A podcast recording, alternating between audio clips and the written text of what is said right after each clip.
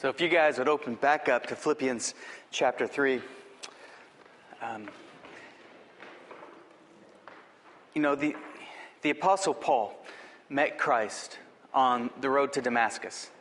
He never forgot about that encounter. In fact, he shared the story often. It renewed his heart, it restored his heart, it revived his commitment to follow Christ. It reminded him why he signed up to begin with.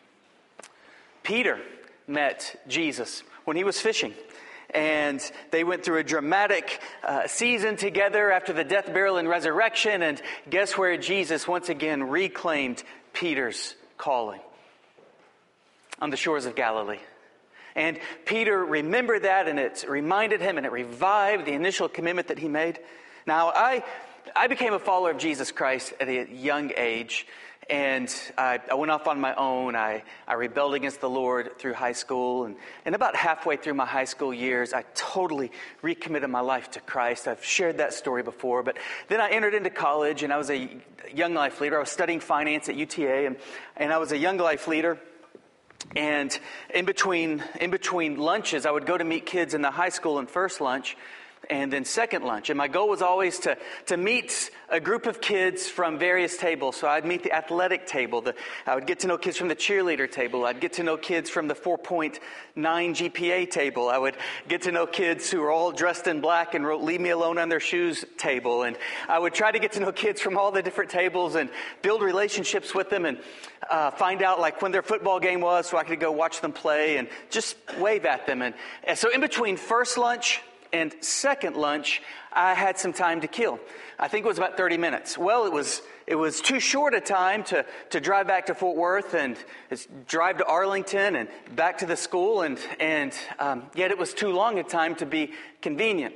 So I was also st- struggling through and wrestling through decisions in my life in this particular season. Which way to go? What should my life be about? And I had just read a book by Max Lucado back in that day, and he said something in that book.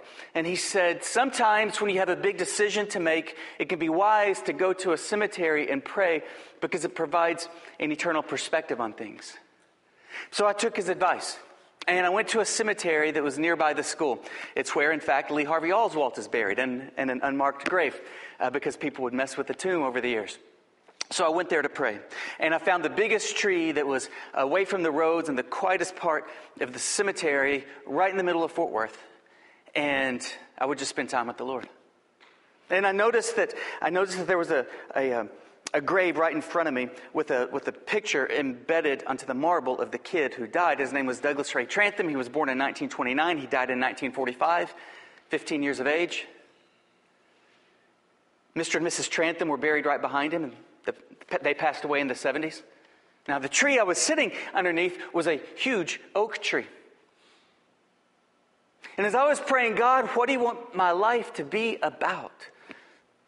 Should I quit Young Life? Should I try to finish up through school? I was working a couple of jobs to try to get through school. Should I let one of the jobs go? I can't because I have to pay for school.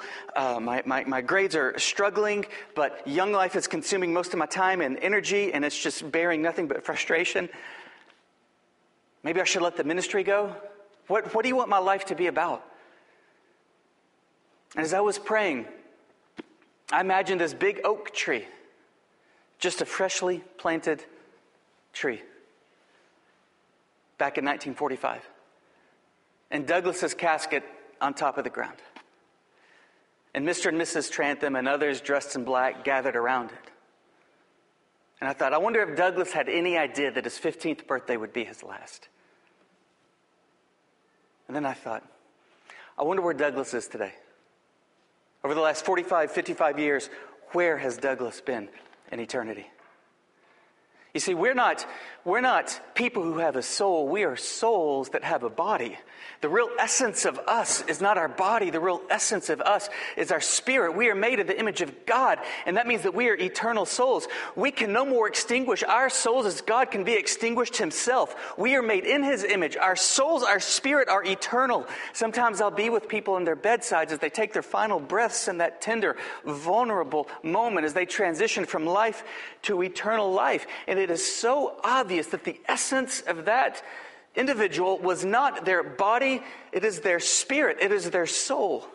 In fact, being with people in their bedsides and, and those vulnerable, tender seasons has done so much to bolster my faith because it is so apparent. The essence of our lives are not our bodies, it's our souls. These bodies are just tents we wear for a little bit and then we leave them behind. These bodies are no longer us as an old pair of boots that I had in my closet are me. It's just something I wore that conformed to my feet a little bit, but it's not me. I moved on. My old boots are in my closet. The essence of us are our spirits. We are eternal beings not our bodies. We will leave our bodies, we will enter into eternity in one of two places with Christ or separate from Christ. In heaven or in hell. Scripture is clear. Scripture is unmistakable. There are things in Scripture that are, uh, you could argue that they're, that they're cloudy, that they're unclear, uh, pre or mid tribulationalism, and so forth. But the reality that the essence of our lives are not our bodies, but our spirits, and our spirits will live forever in one of two places, heaven or hell, with Christ or apart from Christ, in eternal joy and life and love and glory, or in outer darkness where there's weeping and gnashing of teeth. That is clear. And I thought of Douglas. Did he know his 15th birthday would be his last? And for the last 50 years, where has he been? Then I thought of Mr. and Mrs. Trantham. Where are they? Did they have Christ to comfort them? Did they have Christ to heal them, Christ to carry them, Christ to restore them, Christ to make sense out of their excruciating pain in 1945? Did they have the God that heals, the God that comforts, the God that walks with them through the valley of the shadow of death? The God that brings beauty out of the ashes and joy out of the sorrow. Did they know that God? Or did they weather that storm by themselves? And where are they now? And then I looked up and I saw that piece of marble stone. And I thought, I wonder where they are. And then that piece of marble stone, I wonder where they are. And that marble stone, I wonder where they are. I wonder where they are. I wonder where they are.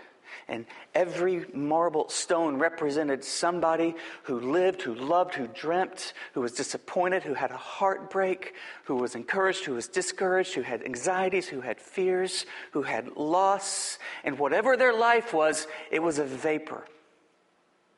A vapor. What's a vapor? It's a puff of smoke. This is a vapor. You can see it, and it extinguishes. Whatever our life is, it is a vapor. We are here, and then we are in eternity. And I started thinking of the kids that I was building relationships with in Young Life April, Laura, June, Nick, Danny, Clint. And I thought, do they know this God who will carry them through every valley in their lives? Do they know this God who will carry them into eternity so that their spirit will be with Christ in heaven? And right there in that cemetery on the east side, I raised my hands towards heaven and I said, God, whatever else my life is, in whatever context vocationally you want to place me, my prayer is that you would use me to lead people from the doors of death to life through faith in Jesus Christ because there is salvation in no other name than Jesus. And that has been the trajectory of my life ever since. I have not looked back. I have not regretted one moment where I signed up for the gospel of Jesus Christ and I said, Here am I, Lord, send me. What is your life about? What path are you on? For example, if you're on I 35 and you're going north, you will eventually wind up in Denton. And if you keep going north, you will eventually wind up in Oklahoma. If you're on I 35 and you go south, you will eventually wind up in Waco. If you keep going, you will eventually wind up in Austin. If you keep going, you will eventually wind up in San Antonio. If you keep going on the path that you're on, where will you wind up? And a second question for you. Wherever that path leads you, is it worthy of the blood of Christ that bought you to make you his own? Is it worthy of the calling that he has placed on your life? Is it worthy of the name of Jesus Christ? He gave everything for us. Whatever path that we are on, where, wherever it winds up, is it giving all that we have for Jesus Christ, or are we holding something back? I appreciate the new year because it allows us to evaluate the past because we tend to be on the path that we're on and we're just stubbornly upon it or we're on it out of habit or we're on it because it's what we were told to be on or we're on it because it seemed to make sense to us at the time or we're on a path because it's by default. We've never intentionally been on any other path and we're on a path. But where is that path leading? And is it worthy of the name of Jesus Christ and his calling upon our lives? Or perhaps do we need to exit? And do we need to make a U turn? And do we need to exchange an old path for a new path? So let's take a look at Philippians chapter 3, and I want to share with you three really beautiful things about about exchanging the old for the new in this incredible passage. And I love about this passage that we're talking about the Apostle Paul, undoubtedly the greatest evangelist, the greatest missionary, the greatest church planter, the greatest leader, perhaps the greatest Christian in the history of Christianity. And yet he is not satisfied, he's not content. This is like this is like sitting down and talking with Tiger Woods and saying, "I wished I won just one more championship." or talking with Michael Jordan and saying, I wished I won just one more championship. This is the, the Apostle Paul saying, I'm not satisfied. I want to, I want to win one more soul. I want to surrender some area of the flesh. I, I, want to find one more place that I can surrender, one more place that I can repent, one more place in my life that I can be more like Christ. I'm not content with where I've been. I'm content with who I am in Christ. I'm content with the fact that He's clothed me with His righteousness. I'm secure in the reality that I'm heaven bound. I'm content in my sufferings. I'm content in the valley. I'm content in the reality that nothing in this world can satisfy me. But as far as my relationship with Christ, I want to get closer. As far as the mission that He's given me, I want to lead one more person to Christ. This is Paul's version of Moses when he was on the mountaintop communing with God. And he said, God, I will not take another step unless you promise me that you will go with us. And God said, I'm not going to go because I would wipe out the people because they're so stubborn. I'm going to send an angel. I'll give you success. Don't worry about it, but I'm not going. And Moses said, God, any blessing apart from your presence is not good enough for me. I want no part of it. And how backwards we get that in the church today. Most churches are just, and even followers of Christ, just care about the blessings of God and are indifferent to his presence. And even call church growth something good, even if it breaks the heart of God and doesn't reflect the character of Christ. Anything in our mission, anything in our life that doesn't reflect the character of Christ breaks the heart of Christ. And it's a blessing the world may esteem.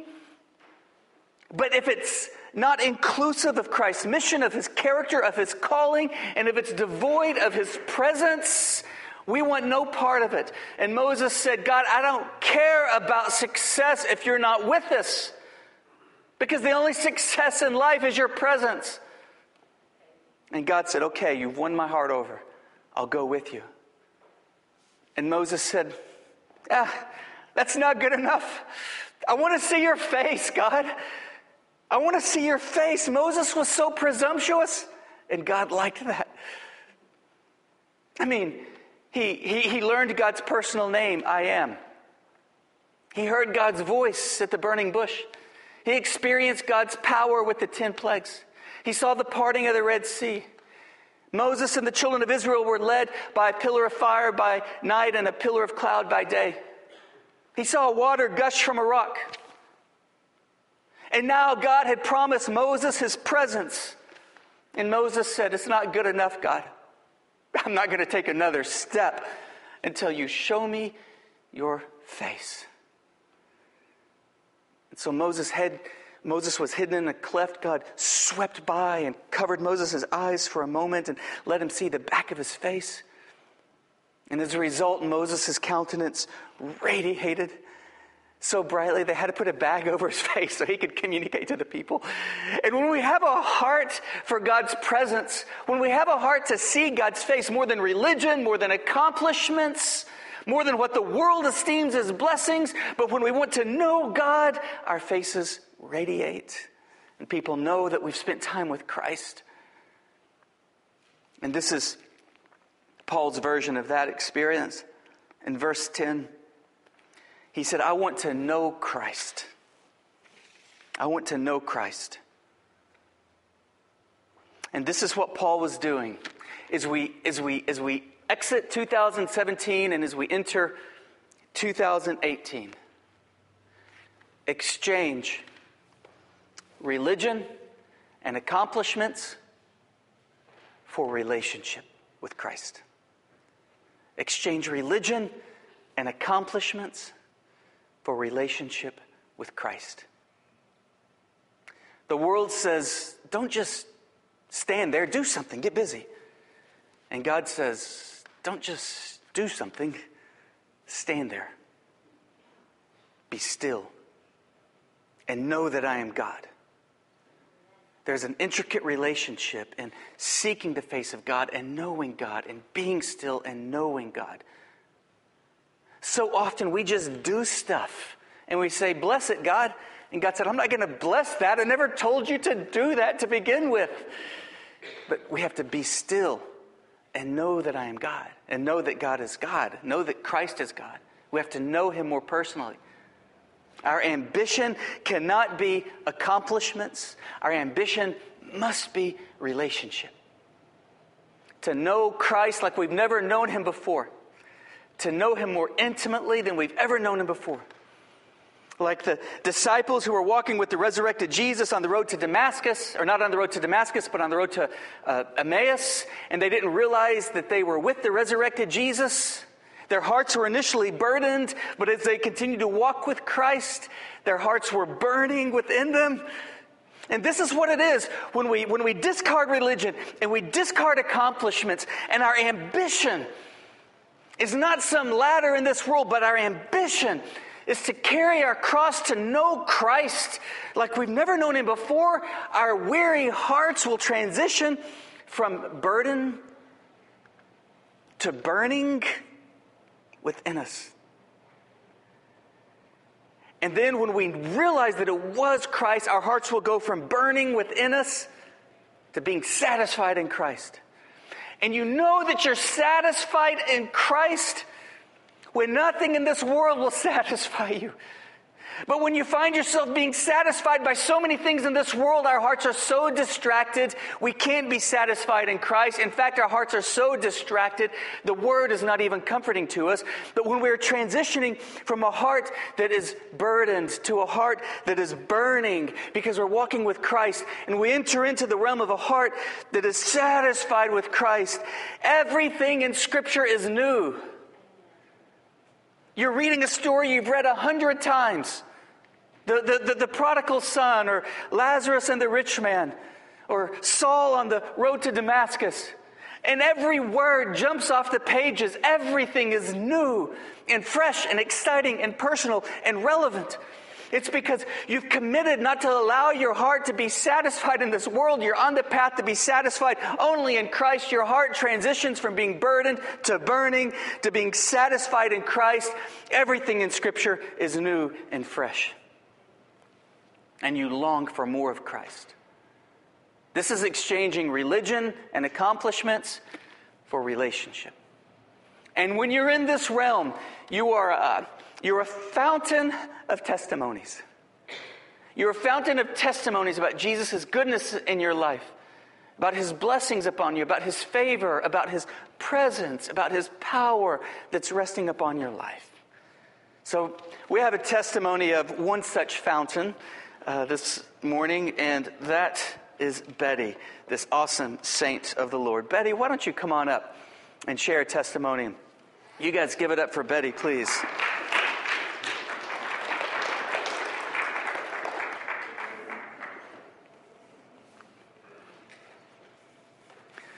to know Betty is to love Betty. I told the Lord when I came back to the house, his house, that I would give him praise. And I'm thankful for this opportunity. About two weeks ago, uh, I was struck with sudden pain like I've never experienced, did not know what was going on. I was rushed to the hospital, and uh, they found that I had an obstruction to my kidney with uh, stones. So they were going to uh, break up those stones. So the, the doctor came, uh, they took me down to uh, OR, and the doctor came in and was explaining things to my daughter, and then he realized that he could not do that procedure because there was a horrific infection. The kidney had started to swell, and he said, If I do this procedure, uh, she's probably going to become septic. Her fever is going to go sky high, and we just can't do this right now. So he elected to. Put a stent in. Meanwhile, back in Mississippi, I had a son that was praying for me that God would give the doctor wisdom. And I believe that the Lord granted that prayer of my son and gave that doctor wisdom not to proceed with that procedure. Well, the, the nurses came around me before they took me to OR, and I reached out my hand to one of the little nurses and I said, Do you know the Lord? And I reached out my hand on the other side to another nurse and I said, Do you know the Lord? And they came in close to me. And it was as if the Lord had put a circle around us and drew us close to Him. Um, uh, my oldest daughter had already prayed with me, but as they rolled me out to the OR, I was praising the Lord, and she said, "Mama, she lost her son two years ago, eh, one of her sons two years ago. She said, Mama, if you see Mark before I do, tell him I love him. I said, Amy, tell the rest of my children I love them. I went into OR, and when I awakened, my head was clear as a bell, and I was, scriptures were just flying out of my mouth and I did not know if they were for the young male nurse that was attending me or they were for me. But I didn't. I didn't stop. Whatever God put in my mouth, uh, I proclaimed. But you know, I think we experience God's mercies daily, but we don't always realize it. We don't give Him praise. But that day, He made me realize that I experienced His mercy. I did not go septic. I never got one degree of fever. God spared me, I believe. And I, as I lay in that hospital bed for about two weeks, well, not two weeks, six days, uh, the Lord also revealed something else to me. I had been praying for a few weeks that He would visit me, that I would feel His presence, that my heart would burn within me. And He did that for me in that hospital.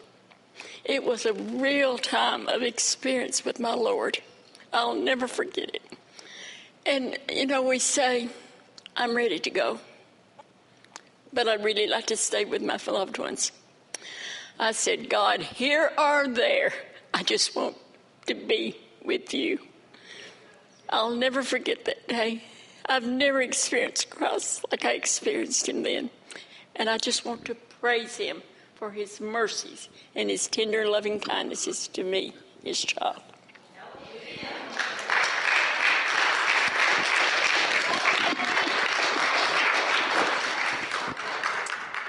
Wow.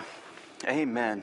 Let's praise God. Father, we thank you for answering our prayers for Betty's health. Thank you for the testimony that flowed from her spirit, and we pray for many more testimonies to flow from this uh, saint. In Jesus' name, amen. Uh, so, as we, as we exit 2017 and we enter 2018, be sure that you leave religion behind. Be sure that you leave the pursuit of accomplishment behind. And let's enter into 2018 with a passion to know Him like we've never known Him, to experience Him like we've never experienced Him. If you've ever been closer to Christ than you are now, that degree in which uh, you're not as close is called backslidden. So we have to leave religion. We have to pursue relationships. Secondly, we have to leave comfort for character. We have to be willing to exchange worldly comfort, fleshly comfort, for the character of Christ. We'll continue to read as the second part of verse 10 picks up. I want to know Christ. This is religion for relationship. And then we go from comfort to character. Yes, to know the power of his resurrection he said, I want, to, I want to know his power. I want his power to rest upon me. I want his presence to emanate through me. I want to be so dependent upon his strength, not mine. I want to know his power, but there's a cost. It's always with a cost. Our salvation is free, but to function in the power and presence of Christ has a cost, and that's to participate in his sufferings, to become like him in his death, and so somehow attaining to the resurrection from the dead. To walk in Christ like character, we have to become like Christ in his death. In simple terms, this means we have to say no to ourselves and we have to say yes to the Holy Spirit of Christ within us. Yes, the Spirit of Christ is comforting, but the Spirit of Christ never comforts us just to make us comfortable. The Spirit of Christ never comforts us so that we can isolate ourselves with a comfortable group of Christian friends and sit around a campfire and sing kumbaya. The Spirit of Christ never comforts us simply to make us comfortable. The Spirit of Christ comforts us in order to make us a comforter in other people's lives. And in order to be a comforter in other people's lives, we have to say no to ourselves and we have to say yes to Jesus. For example, Betty's testimony just now. Uh, it was all about saying no to herself and yes to Jesus. She would have been more comfortable sitting there in the comfortable chair. It was uncomfortable to step up here, but she said yes to Jesus because he said, When I raise you up, testify of my power in your life. So she said no to herself, and that was uncomfortable, but she said yes to the Holy Spirit of Christ, and therefore the presence of Christ and the power of Christ encouraged and empowered us. And we are called to say no to ourselves and yes to Christ every morning throughout every day. This is what Jesus was talking about when he said, pick up your cross daily. We don't pick up our cross one time and then never have to pick it up again. He's not, refer- he's not referring to our salvation there. Our salvation is a one time decision. He's referring to our ever increasing sanctification, which is a daily process. And we have to pick up our cross daily and follow. And also, remember this, guys. Yesterday's bold, courageous, fearless, terrifying step of faith is today's comfort zone. And we have to say yes to Jesus afresh out of today's comfort zone, however, the Holy Spirit is leading us and calling us now. I had, a, I had a, a, fellowship at my house a few weeks ago, and it was an awesome cookout. It was cold outside. We had a big campfire. We tried to sing Kumbaya around the, around the campfire, and we were really kind of wishing we had Cassidy with us. And uh, we, we made it through. And then and the, the fire was dying, and uh, so, some people went and they got some, some branches I got a lot of trees around my house, and so they were pulling branches off the trees. And I said, Guys, those branches aren't going to burn. I don't mind you pulling branches off my trees, but they're not going to burn. We have to, we have to look around the ground and we've got to find some dead limbs. And so we found dead limbs and we brought those back, and the dead limbs burned. In order for Jesus Christ to be set ablaze within us so that people feel the warmth of His love, the warmth of His grace, the presence of His power, and they want to know our God and they want to follow Christ, we have to be set ablaze. And we can't be set ablaze if we're still alive to ourselves. Dead branches burn, not living branches. Dead followers of Christ burn, not people who are living to themselves. And this is what Paul was talking about. I want to know him and the power of his resurrection and the fellowship of sharing in his sufferings, somehow being like Christ in his death. In other words, I want to embrace every opportunity to say no to myself, no to my comfort, no to my flesh, no to the praise of others, no to the opinions of others, no to security in others, and yes to Christ. And then Christ's power will shine through me. And then I'll be functioning in the character of Christ likeness. And when we say no to ourselves and we say yes to Jesus Christ, and an unbelieving world observes that, they know that there's something real about Christ. There's something resurrected about Christ. There's something true about Christ. And every other religion that proclaims some so called something is paper thin in comparison to the weightiness of the truth of Christ. I want to know Christ. This is exchanging religion for relationship, which incidentally sets Christ apart from every other religion. Every other religion, remember this, guys, every other religion is what we do for some God, and hopefully we'll appease him at the end of the day, and he'll weigh our good dues against our bads and say, okay, I guess it came, your, your good was better than your bads, come on in. Or your bads outweigh the, the good, so okay, get out of here. Every religion in the world, remember this Every religion in the world, take a systematic religion class in any university and compare it to the truth of the gospel of Christ. Every religion in the world is about what we do for some God. The truth of the gospel of Jesus Christ is about what God has done for us through the person of Christ on the cross. And we can't do anything to earn that. We simply receive it by humbling ourselves and saying, I'm a lost sheep that needs a shepherd. I'm a sinner that needs a Savior. Jesus, I trust in the cross for my salvation. Take over my life. And that separates the truth from every other lie that's out there that proclaims to be something. I want to know Christ, religion versus relationship. Yes, to know Christ and the power of his resurrection and participation in his sufferings, becoming like him in his death, comfort versus Christ likeness. And then, as we enter into 2018, let's exchange satisfaction and our walk with God for concentration like we've never had before. Verse 12.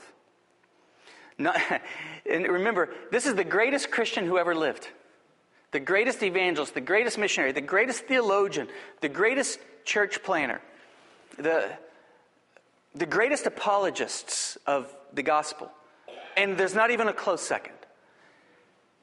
And listen to how dissatisfied he is with his relationship with Christ.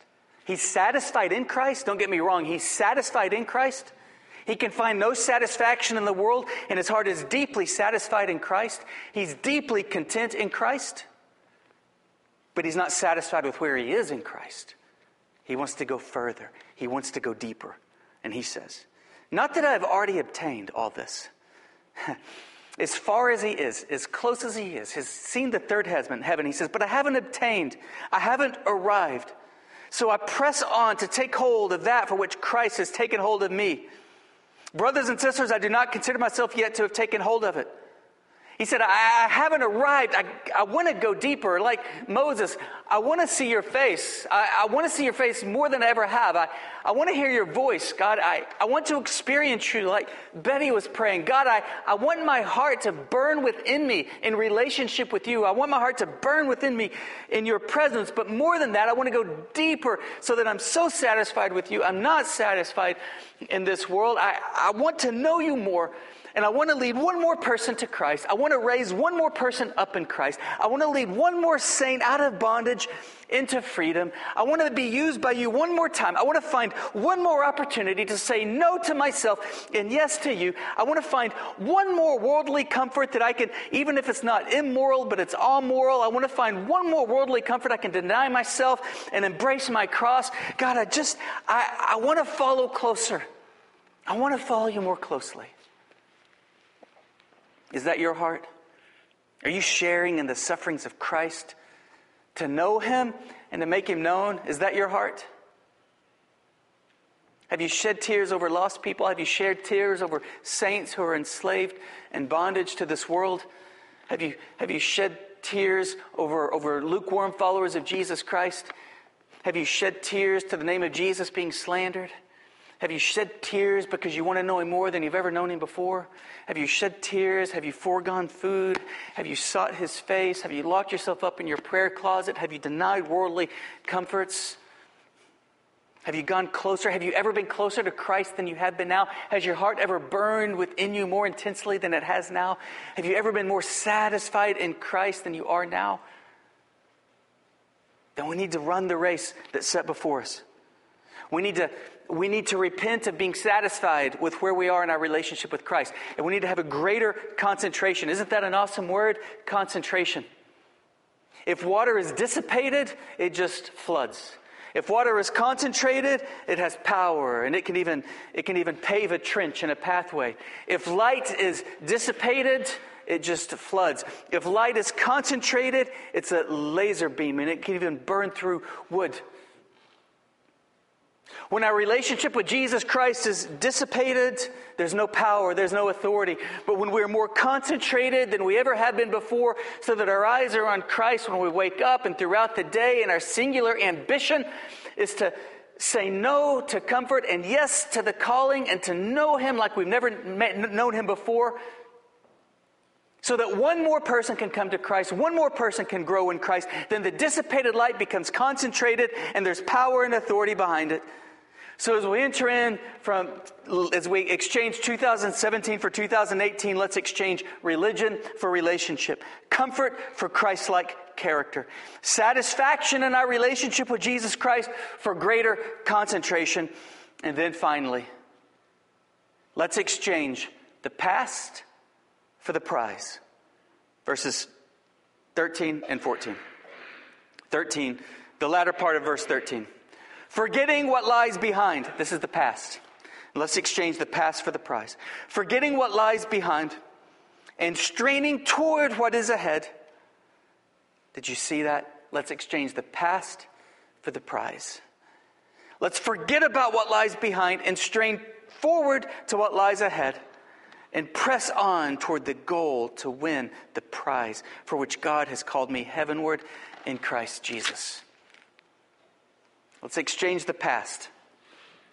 There's a man who was trying to serve in ministry and he was trying to have joy, but, but he just had this sorrow. He always had this sadness. He always feared his past would catch up with him and because of some sin that he committed in his past.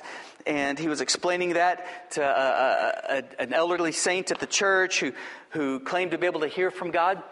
And she said, he tested her ability to be able to hear from God. And he said, if you could really hear from God, then what is this secret sin that I'm trying to uh, get rid of or trying to forget about? And she said, I'll go home and pray about it.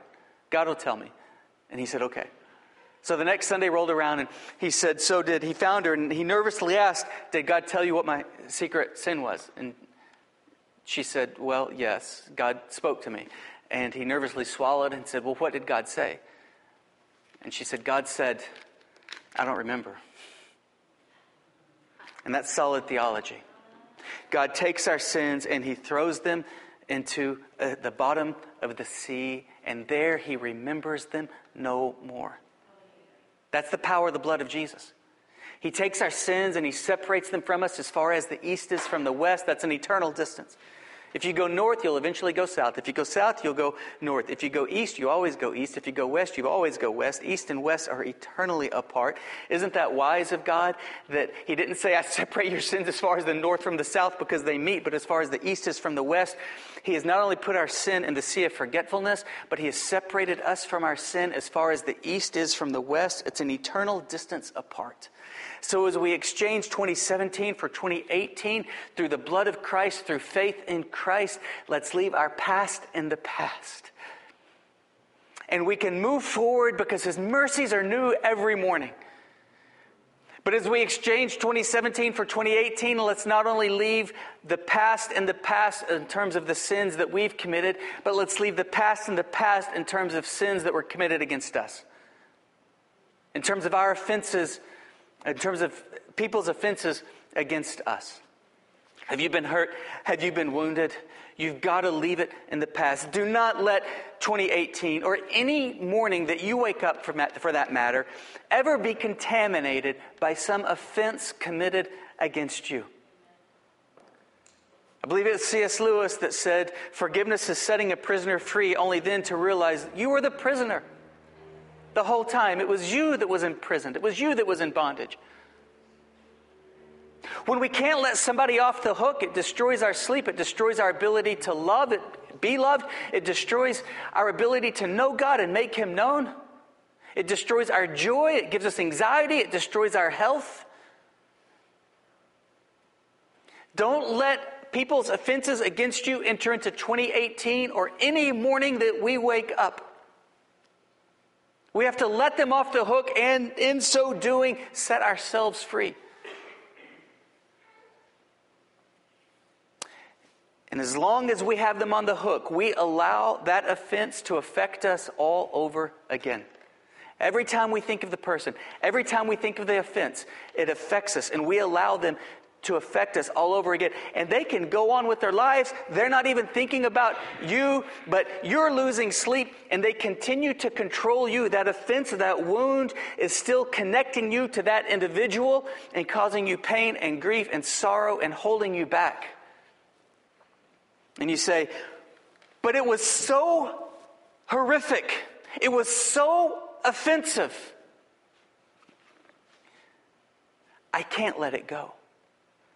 And to that, it is so offensive, it is so horrific, it is that much more critical that you do let it go.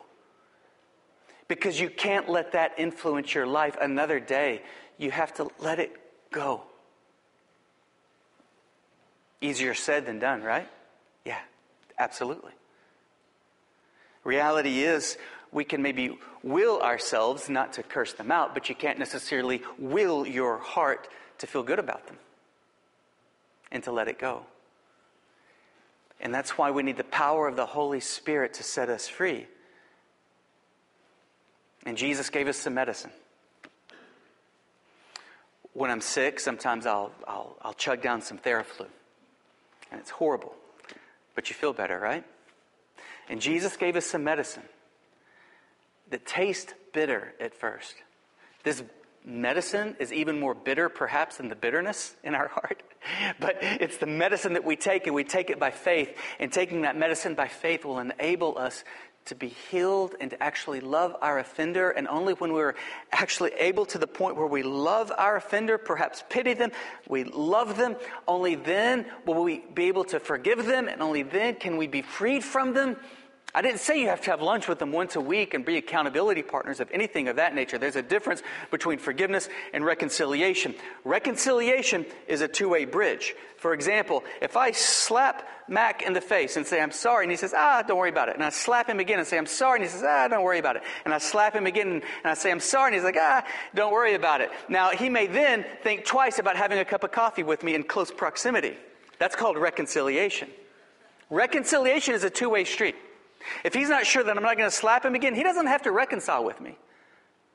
Reconciliation is between Mac and me, but forgiveness is between Mac and God. And he has to forgive me.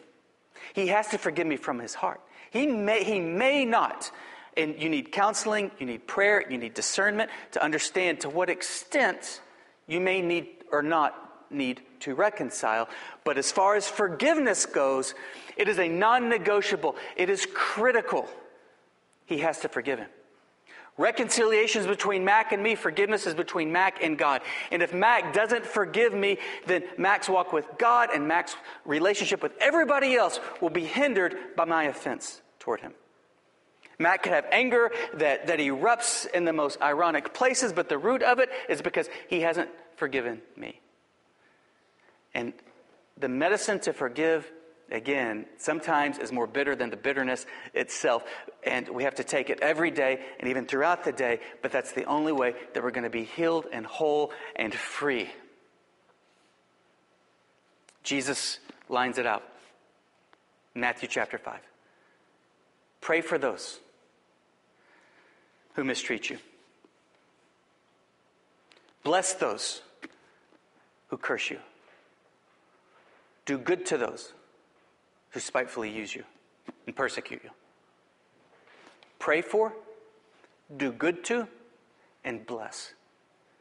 None of those action steps, which is the medicine we've got to take, none of those action steps have anything to do with our emotions. They are all conscious decisions of the will. Pray for, do good to, and bless them.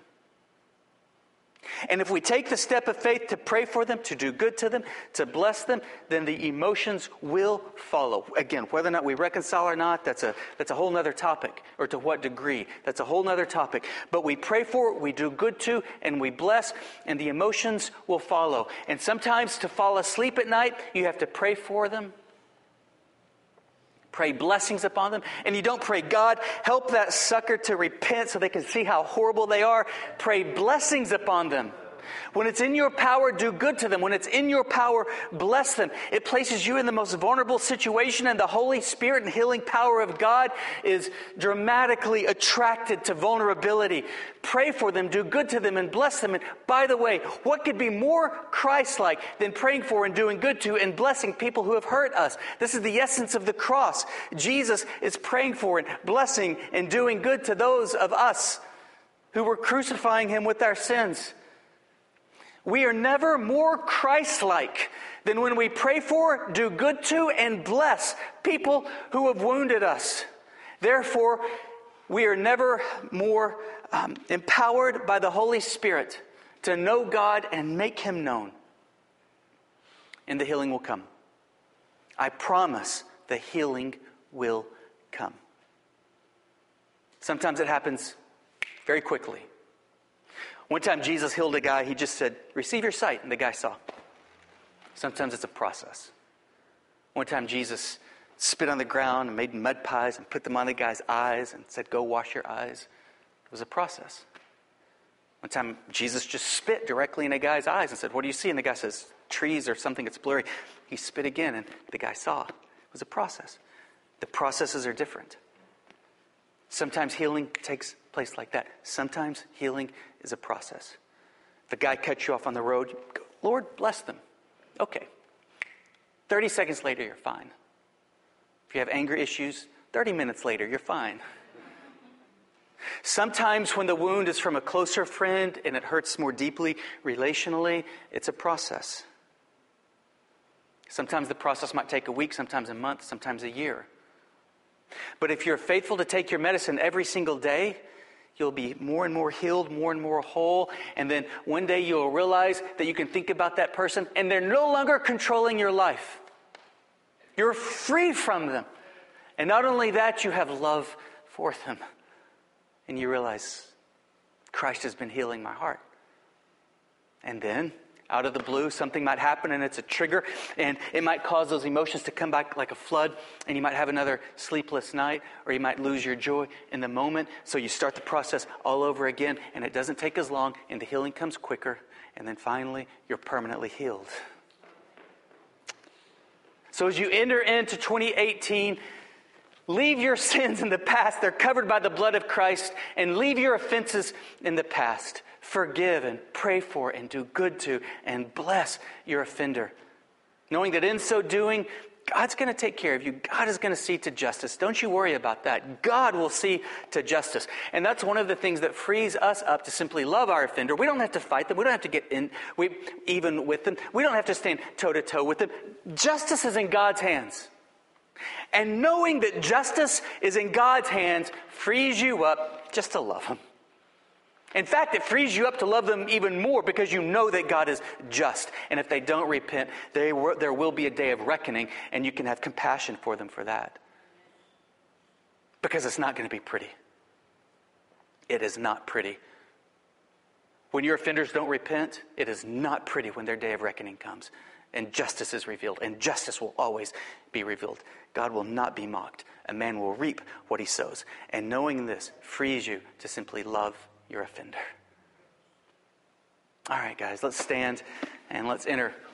Let's, Cassidy, come on up. And Cassidy's going to close us out with the worship song, and it'll be your response. And as we, as we exit 2017 and as we enter into 2018, what do you need to focus on? What do you need to exchange? Do you need to exchange religion for relationship? Or perhaps you need to exchange your comfort for Christ like character? Perhaps you need to exchange satisfaction in your walk with God to a holy concentration, a holy discontent, so that you're not satisfied and you want to know Him more, you want to lead one more person to Christ. Perhaps you need to exchange your past for the prize of Christ and let something go. Forget about it. God's forgotten about it. Who are you to hang on to it? God is your justice. God will do a far better job of justice than you will. So let it go and press forward. When your heart goes from being burdened to burning, to being satisfied in Christ, you realize this is what life is about. I would invite you guys up to the altar, but I'm afraid y'all would like your, your hair would cut on, cut on, catch on fire. So just where you're at, just worship Christ, respond to Christ, exchange the old for the new, and however this sermon applied to your life. Father, we pray in Jesus' name that we would exchange the old for the new, and we would leave here fully devoted, fully free followers of Jesus Christ set ablaze on fire with a mission to know you and to make you known. In Jesus' name, amen.